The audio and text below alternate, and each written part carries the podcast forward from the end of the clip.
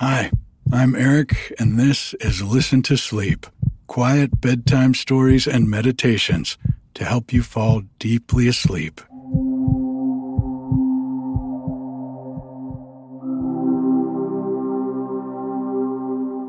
Well, after almost a solid week of rain, we've got beautiful sunny weather again here on the mountain. We got over six inches of rain last week. It was like a miracle, and now it is so green up here. I hope you're having a nice spring if you're in the Northern Hemisphere, or a lovely autumn if you're in the Southern Hemisphere. I remember the first time I went to New Zealand back in the 90s. It was spring here, and arriving to falling leaves and apple trees ready for harvest was just so strange but wonderful. Bodie and I went out for a walk yesterday to enjoy the last of the rain. I made a video while we were out talking about the process I've used to change my story and live my dreams. I've been thinking about it a lot lately, since it's what I'm writing my book about. If you'd like to see it, the video is on my TikTok and Instagram. And on TikTok, it's titled How to Change Your Story. You can find me by my username, Listen to Sleep, on both platforms. There are also links to get you there in the show notes, or you can find them on the website at listentosleep.com. I want to thank all the folks who supported the podcast by subscribing on the Patreon this week. Thank you, Cecilia, Sarah, Angelique, Rebecca, Fun Girl, Melissa, Bleezy, Tierney, Tacy, Anne, Scott, Emma, ML, Keeley, and Mary and her beagle, Katie. Thank you so much for your support. Because of you, we're at over 550 patrons more than halfway to my goal of a thousand patrons so I can make Listen to Sleep a full time endeavor. If the podcast helps you sleep and you'd like to support it, you can do that for less than $3 a month. And for your support, you'll get the new episodes of the podcast a day earlier without any ads or introductions.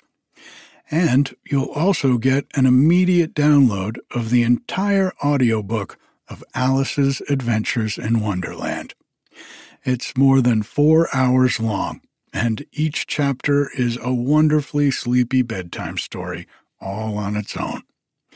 You can get all of this and the other longer books that I read serially on Listen to Sleep Plus on Wednesday nights when you support the podcast for $5 a month. Subscribing to Listen to Sleep Plus gives you access to all the chapters of the books I've read so far, like Peter Pan, Winnie the Pooh, and The Children of Odin, a book of Norse tales. Plus, you'll get a new chapter from the current book I'm reading every Wednesday night. Right now, we're almost halfway through the Wonderful Wizard of Oz. For more information about all of this, you can go to listentosleep.com or you can click on the link in the show notes. This week's story is a Chinese fairy tale with a giant empress and an evil wizard.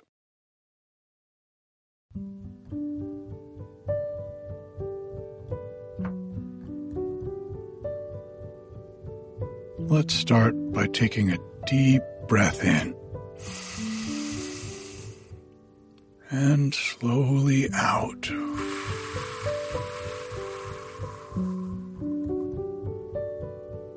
Letting go of the day feeling yourself sink deep down into the mattress, with the weight of gravity pulling you down.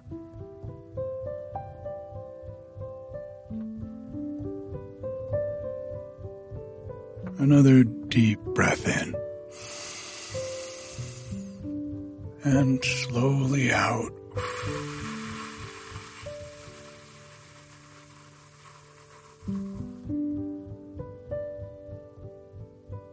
Nothing to do, nowhere to go, no one to be. This is your time, quiet time. One more deep breath in with me. And out.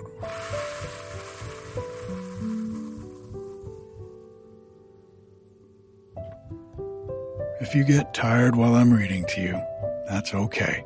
Just let yourself drift off.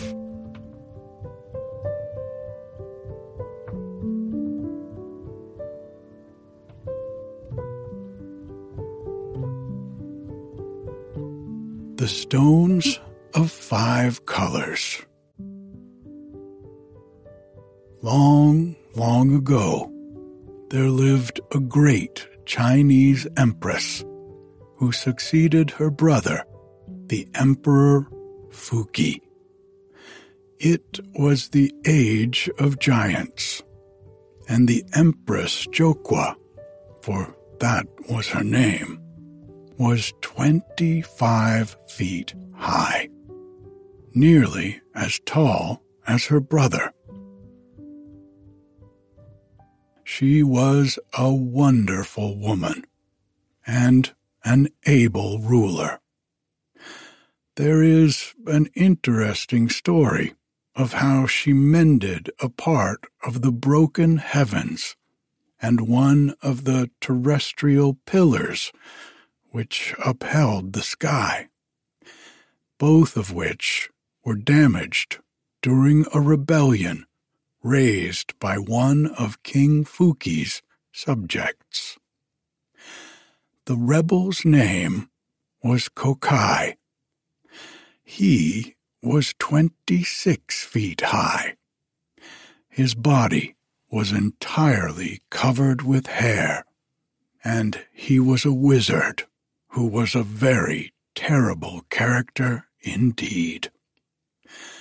When the Emperor Fuki died, Kokai was bitten with the ambition to be Emperor of China.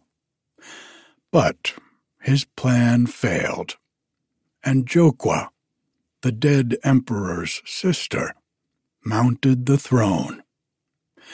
Kokai was so angry at being thwarted in his desire that he raised a revolt.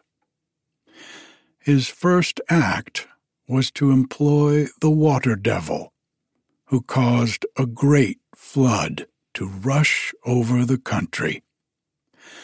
This swamped the poor people out of their homes, and when the Empress Jokwa saw the plight of her subjects and knew it was Kokai's fault, she declared war against him. Now, Jokwa, the Empress, had two young warriors called Hako and Aiko, and the former she made the general of the front forces. Hako was delighted that the Empress's choice should fall on him, and he prepared himself for battle. He took up the longest lance he could find and mounted a red horse, and was just about to set out when he heard someone galloping hard behind him and shouting, Hako, Stop! The general of the front forces must be I. He looked back and saw Aiko, his comrade, riding on a white horse, in the act of unsheathing a large sword to draw upon him. Hako's anger was kindled, and he turned to face his rival crying, Insolent wretch! I have been appointed by the Empress to lead the front forces to battle. Do you dare to stop me? Yes, answered Aiko. I ought to lead the army. It is you who should follow me.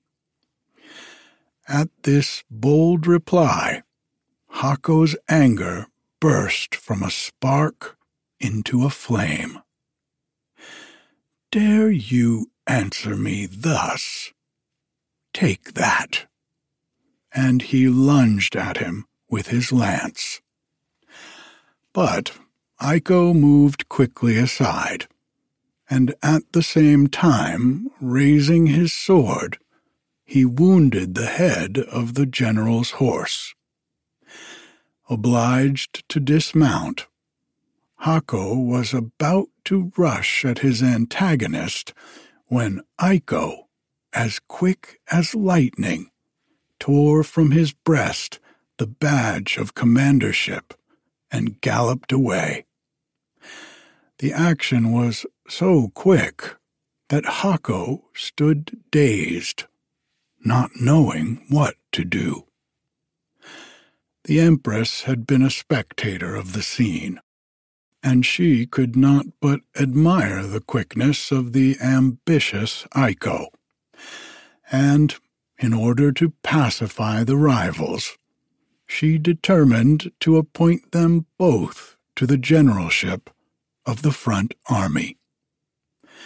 So, Hako was made commander of the left wing of the front army, and Aiko of the right. One hundred thousand soldiers followed them and marched to put down the rebel Kokai. Within a short time, the two generals reached the castle where Kokai had fortified himself. When aware of their approach, the wizard said, I will blow these two poor children away with one breath. He little thought how hard he would find the fight. With these words, Kokai seized an iron rod and mounted a dark horse, and rushed forth like an angry tiger to meet his two foes. As the young warriors saw him tearing down upon them, they said to each other, We must not let him escape alive and they attacked him from the right and from the left, with sword and with lance. But the all powerful Kokai was not to be easily beaten. He whirled his iron rod round like a great water wheel, and for a long time they fought thus. Neither side gaining nor losing. At last, to avoid the wizard's iron rod, Hako turned his horse too quickly.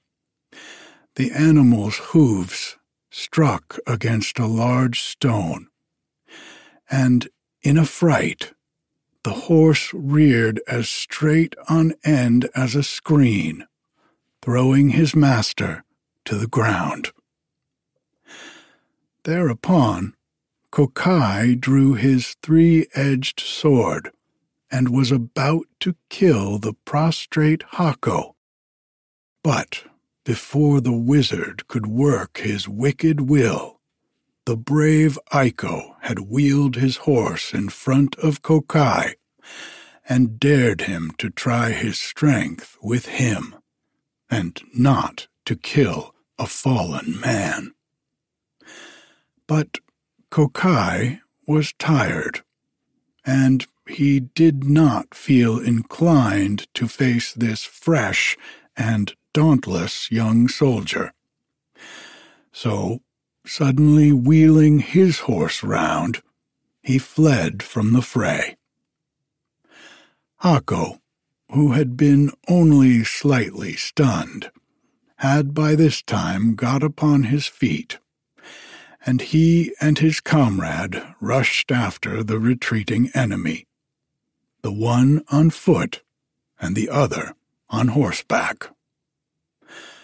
Kokai, seeing that he was pursued, turned upon his nearest assailant, who was, of course, the mounted Aiko, and drawing forth an arrow from the quiver at his back, fitted it to his bow and drew upon Aiko.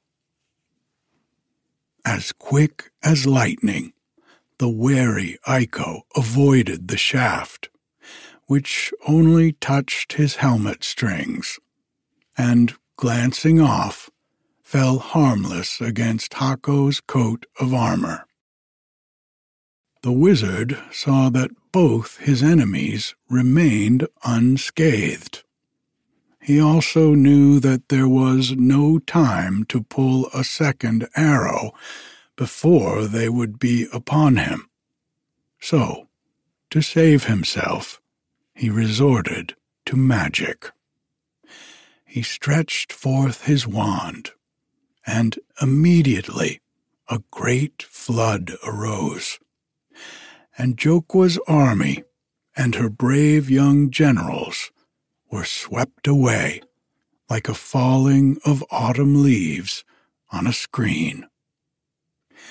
Hako and Aiko found themselves struggling neck deep in water and looking round, they saw the ferocious Kokai making towards them through the water with his iron rod on high.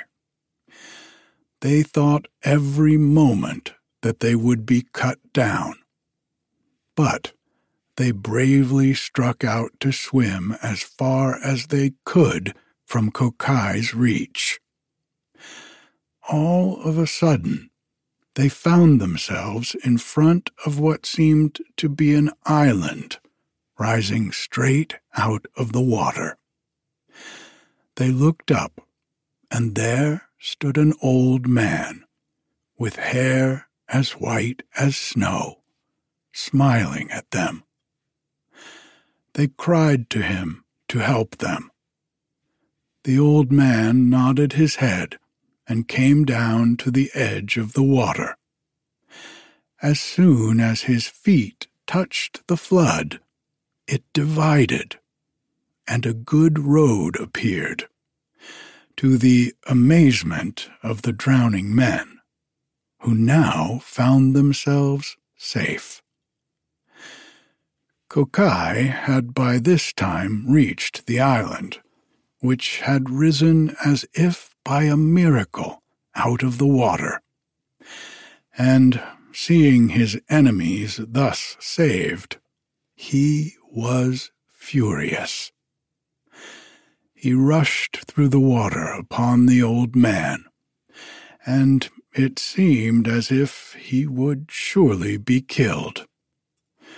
But the old man appeared not in the least dismayed and calmly awaited the wizard's onslaught. As Kokai drew near, the old man laughed aloud merrily, and turning into a large and beautiful white crane, flapped his wings and flew upwards into the heavens. When Hako and Aiko saw this, they knew that their deliverer was no mere human being, was perhaps a god in disguise. And they hoped later on to find out who the venerable old man was. In the meantime, they had retreated and it being now the close of day, for the sun was setting, both Kokai and the young warriors gave up the idea of fighting more that day. That night, Hako and Aiko decided that it was useless to fight against the wizard Kokai, for he had supernatural powers, while they were only human. So they presented themselves before the Empress Jokwa. After a long consultation, the Empress decided to ask the Fire King, Shikuyu, to help her against the rebel wizard and to lead her army against him. Now, Shikuyu, the Fire King, lived at the South Pole. It was the only safe place for him to be in, for he burnt up everything around him anywhere else. But it was impossible to burn up ice and snow. To look at, he was a giant and stood thirty feet high. His face was just like marble and his hair and beard long and as white as snow. His strength was stupendous, and he was master of all fire, just as Kokai was of water. Surely, thought the Empress, Shikuyu can conquer Kokai. So she sent Aiko to the South Pole to beg Shikuyu to take the war against Kokai into his own hands and conquer him once and for all. The Fire King, upon hearing the Empress's request, smiled and said, That is an easy matter, to be sure. It was none other than I who came to your rescue when you and your companions were drowning in the flood raised by Kokai. Aiko was surprised at learning this. He thanked the Fire King for coming to the rescue in their dire need, and then besought him to return with him and lead the war and defeat the wicked Kokai. Shikuyu did as he was asked, and returned with Aiko to the Empress. She welcomed the Fire King cordially, and at once told him why she had sent for him to ask him to be the generalissimo of her army. His reply was very reassuring. Do not have any anxiety. I will certainly kill Kokai. Shikuyu then placed himself at the head of thirty thousand soldiers, and with Hako and Aiko showing him the way, marched to the enemy's castle. The Fire King knew the secret of Kokai's power, and he now told all the soldiers to gather a certain kind of shrub. This they burned in large quantities, and each soldier was then ordered to fill a bag full of the ashes thus obtained. Kokai, on the other hand, in his own conceit, thought that Shikuyu was of inferior power to himself, and he murmured angrily, Even though you are the Fire King, I can soon extinguish you. Then he repeated an incantation, and the water floods rose and welled as high as the mountains.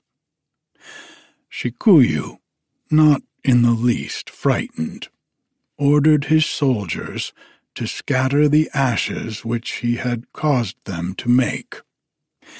every man did as he was bid.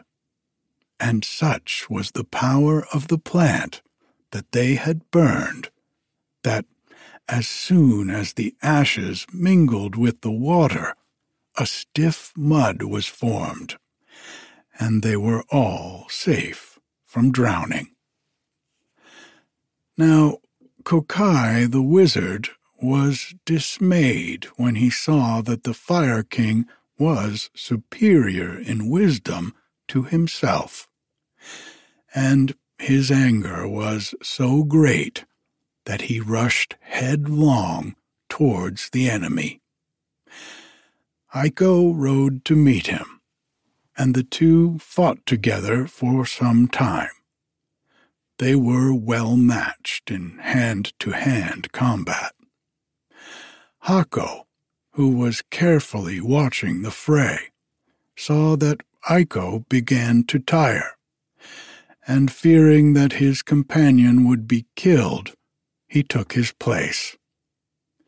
But Kokai was tired as well, and feeling himself unable to hold out against Hako, he said artfully, You are too magnanimous thus to fight for your friend and run the risk of being killed. I will not hurt such a good man. And he pretended to retreat, turning away the head of his horse. His intention was to throw Hako off his guard and then to wheel round and take him by surprise. But Shikuyu understood the wily wizard, and he spoke at once. You are a coward. You cannot deceive me. Saying this, the Fire King made a sign to the unwary Hako to attack him. Kokai now turned upon Shikuyu furiously, but he was tired and unable to fight well, and he soon received a wound in his shoulder. He now broke from the fray and tried to escape in earnest. When the fight between their leaders had been going on, the two armies had stood waiting for the issue. Shikuyu now turned and bade Jokwa's soldiers charge the enemy's forces. This they did, and routed them with great ease, and the wizard barely escaped with his life. It was in vain that Kokai called upon the water devil to help him for Shikuyu knew the counter charm. The wizard found that the battle was against him. Mad with pain, for his wound began to trouble him, and frenzied with disappointment and fear, he dashed his head against the rocks of Mount Shu and died on the spot. There was the end of the wicked Kokai, but not of trouble in the Empress Jokwa's kingdom, as you shall see.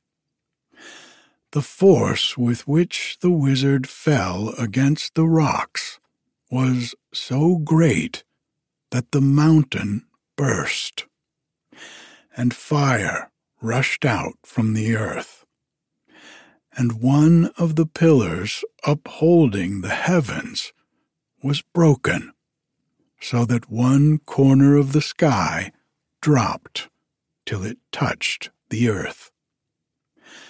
Shikuyu, the Fire King, took up the body of the wizard and carried it to the Empress Jokwa, who rejoiced greatly that her enemy was vanquished and her generals victorious. She showered all manner of gifts and honors upon Shikuyu. But all this time, fire was bursting from the mountain broken by the fall of Kokai. Whole villages were destroyed, rice fields burnt up, riverbeds filled with burning lava, and the people were in great distress. So the Empress left the capital as soon as she had rewarded the victor, Shukuyu, and journeyed with all speed to the scene of the disaster. She found that both heaven and earth had sustained damage, and the place was so dark that she had to light her lamp to find out the extent of the havoc that had been wrought. Having ascertained this, she set to work at repairs. To this end, she ordered her subjects to collect stones of five colors blue, yellow, red, white, and black. When she had obtained these, she boiled them with a kind of porcelain in a large cauldron, and the mixture became a beautiful paste. And with this, she knew that she could mend the sky. Now, all was ready. Summoning the clouds that were sailing ever so high above her head, she mounted them and rode heavenwards, carrying in her hands the vase containing the paste made from the stones of five colors. She soon reached the corner of the sky that was broken, and applied the paste and mended it. Having done this, she turned her attention to the broken pillar, and with the legs of a very large tortoise, she mended it. When this was finished, she mounted the clouds and descended to earth, hoping to find that all was now right. But to her dismay, she found that it was still quite dark. Neither the sun shone by day, nor the moon by night. Greatly perplexed, she at last called a meeting of all the wise men of the kingdom, and asked their advice as to what she should do in this dilemma. Two of the wisest said, the roads of heaven have been damaged by the late accident, and the sun and moon have been obliged to stay at home. Neither the sun could make his daily journey, nor the moon her nightly one, because of the bad roads. The sun and moon do not yet know that your majesty has mended all that was damaged. So, we will go and inform them that since you have repaired them, the roads are safe. The Empress approved of what the wise men suggested and ordered them to set out on their mission. But this was not easy, for the palace of the sun and moon was many, many hundreds of thousands of miles distant into the east. If they traveled on foot, they might never reach the palace. They would die of old age on the road. But Jokwa had recourse to magic. She gave her two ambassadors wonderful chariots which could whirl through the air by magic power a thousand miles per minute. They set out in good spirits, riding above the clouds, and after many days they reached the country where the sun and moon were living happily together.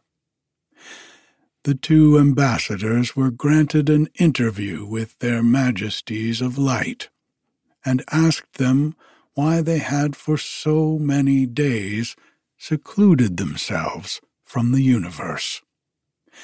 Did they not know that by doing so they plunged the world and all its people into uttermost darkness, both day and night?